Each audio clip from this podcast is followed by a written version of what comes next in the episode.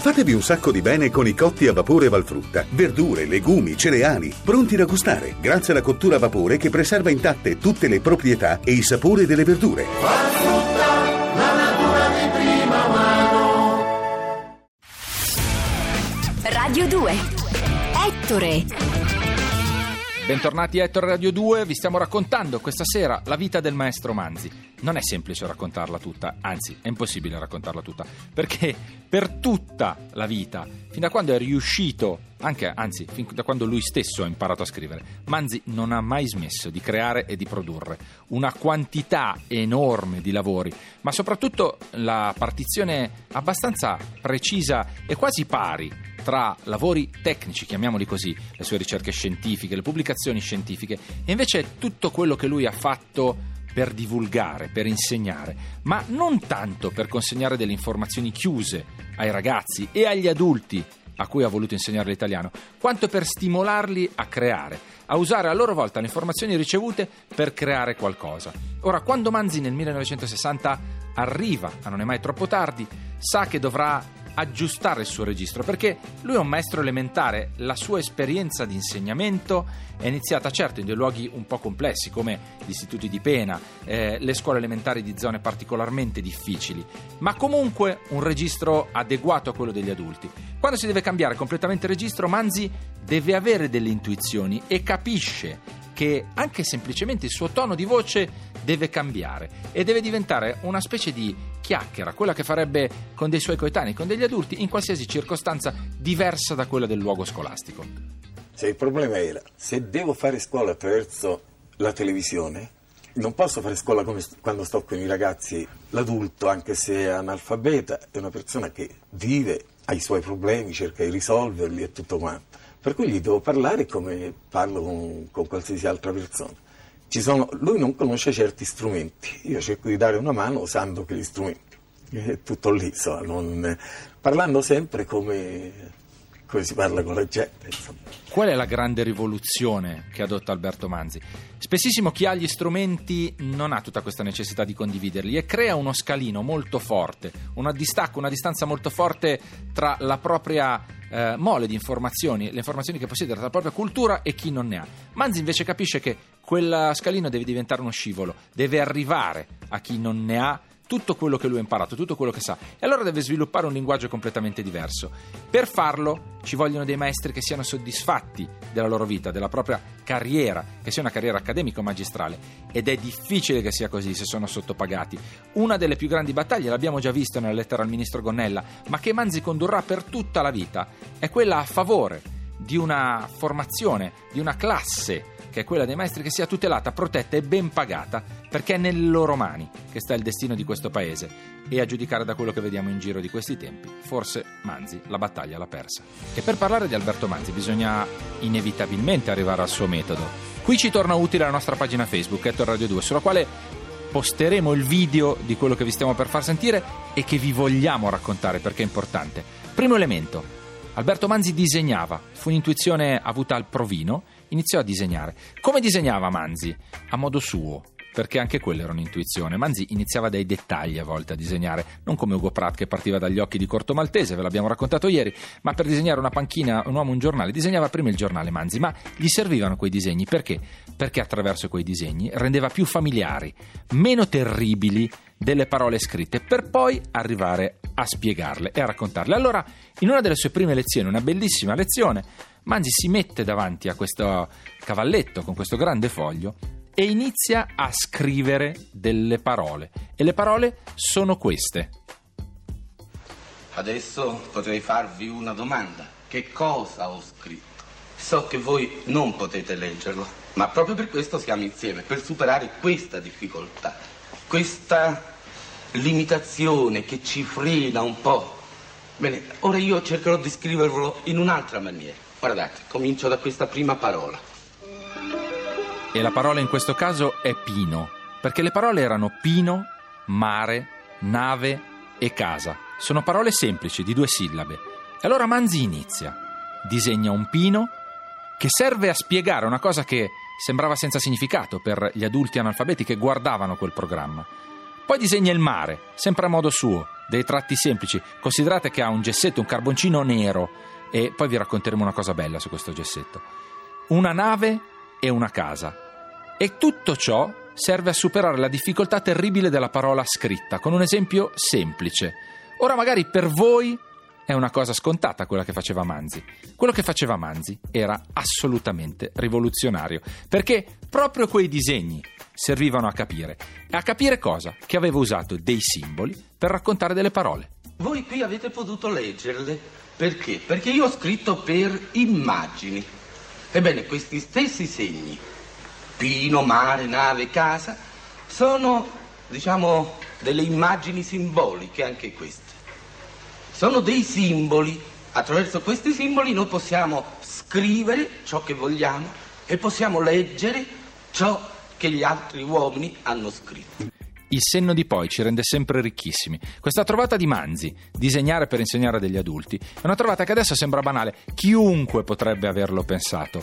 Però, nel momento in cui lo fa Manzi, c'è una cosa nuova, si chiama televisione, e nessuno l'ha mai usata in quel modo. Ora, che sia pionieristico, che sia facile, è semplicemente genio. E Alberto Manzi questo genio lo replicherà per tutta la vita perché queste stesse trovate, questo metodo didattico, lo userà per tentare di insegnare, per esempio, l'italiano agli stranieri che arrivano in Italia, ai nuovi italiani, lo userà per insegnare ai bambini di nuovo.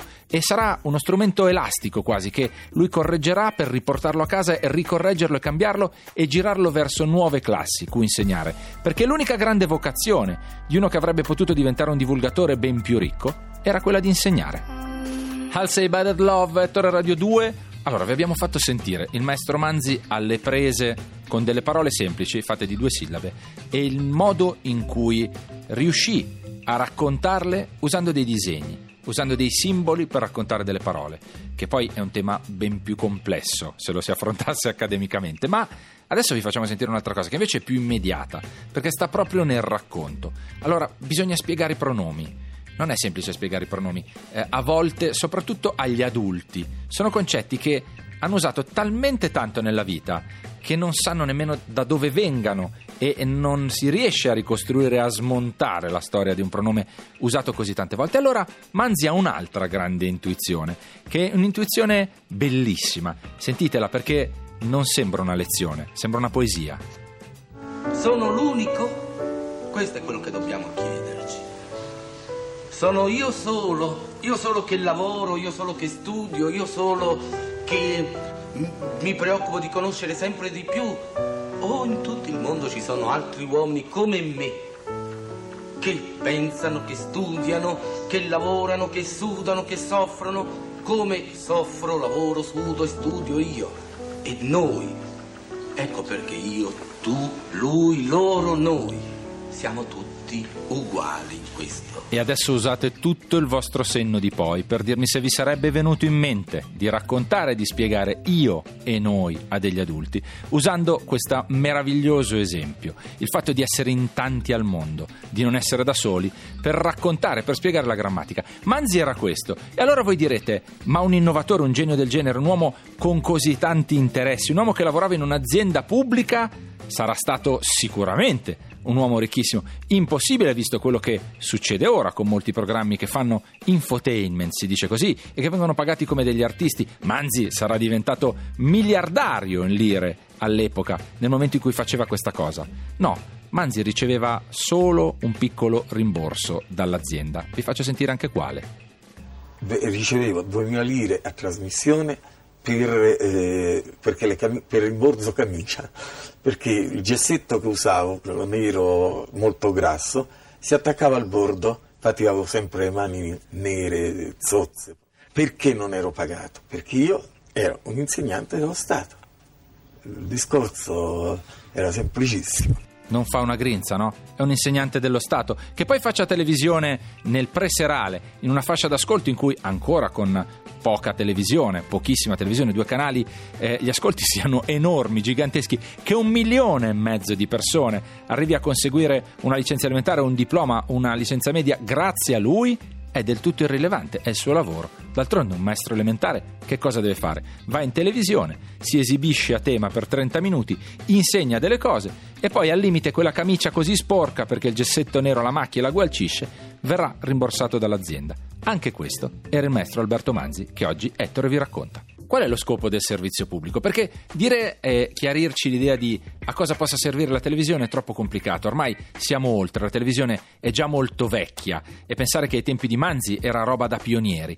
Ma qual è lo scopo del servizio pubblico e della televisione e della radiofonia pubblica? Ecco, invece Alberto Manzi ce l'aveva ben presente. Era quello di educare, di costruire delle generazioni migliori. Quindi una, come dire, quasi un prolungamento della sua carriera didattica portato in televisione e portato alla radio. 1.400.000 persone impararono a leggere e a scrivere grazie ad Alberto Manzi. E questo fu il modo in cui lui utilizzò la televisione. E fino alla fine della sua vita continuò a credere in quella missione, scrivendo altri programmi, format, lavorando tantissimo. C'è una sua bellissima, un saggio, chiamiamolo saggio breve, che si chiama Leggere e scrivere che bella TV. E qui torniamo al metodo e a quel momento emozionante in cui lui intuisce la chiave di tutto, perché è bello ricordarlo di nuovo. E dice: Ma io non guardavo i disegni che andavo facendo, guardavo i tecnici quelli che avevo sentito brontolare e imprecare, educatamente si intende alla maniera televisiva, si intende. Se rimanevano a bocca aperta, io andavo avanti. Se vedevo che il loro interesse scemava, immediatamente cambiavo argomento e sotto con un altro disegno. Ecco allora, se vale un po' di autobiografia usando il mezzo che usiamo, è verissimo perché gli interlocutori, le persone con cui si parla quando si fa eh, un lavoro nella comunicazione, sono non il pubblico, sono le persone con cui si costruisce, si monta una cosa bella come quella che faceva Manzi, un programma televisivo unico e irripetibile come quello che faceva Manzi. Dall'altra parte c'era il pubblico. Manzi si emozionò solo una volta, la volta in cui per la prima, scusate la ripetizione, la volta in cui apparvero nello studio delle persone, le persone a cui lui stava insegnando, la volta in cui fece lezione dal vivo in televisione a degli adulti e si emozionò terribilmente perché per lui era bello vedere che quello che stava facendo funzionava, ma soprattutto le facce di queste persone, le facce di un'Italia antica che ora non ricordiamo quasi più, le facce di eh, una miseria che non c'è più, le facce di una fatica terribile, quella che si voleva fare per imparare, per migliorarsi, per crescere. E allora è proprio questo il tema centrale di Manzi, la dignità delle persone, sia degli allievi, eh, di quelli che da adulti rincorrono un sogno, quello di imparare, che quella dei maestri, che sono persone che faticano, che lottano tutto il giorno, che in queste classi eh, si distruggono di fatica per tentare di insegnare, per lasciare un segno nella vita delle persone, perché insegnare è importantissimo e imparare è altrettanto importante. E tutto questo il maestro Alberto Manzi l'aveva ben presente. Perché? Provate a sentire come e cosa pensasse. E siete voi tutti che pur ritornando stanchi ogni giorno dal lavoro, pur avendo le mani che vi bruciano per la fatica, per la dura fatica di ogni giorno, riuscite a dimenticare la stanchezza, a dimenticare la fatica, ogni cosa, pur di prendere la penna in mano, il quaderno, il libro ed imparare insieme a me, insieme ai vostri maestri. Anita Baker, Sweet Love, siamo arrivati alla fine di Ettore Radio 2, il programma che mai come oggi è stato voluto, pensato e amato da Michele Dalai, Guido Bertolotti e Danilo Di Termini ed è andato in onda così come è andato. Grazie alle sapienti mani di Danilo Ambra, noi ci risentiamo la settimana prossima, trovate tutti i nostri podcast a www.ettore.rai.it oppure su iTunes e torniamo sabato alle 19.45 perché novembre andiamo, è tempo di Ettore.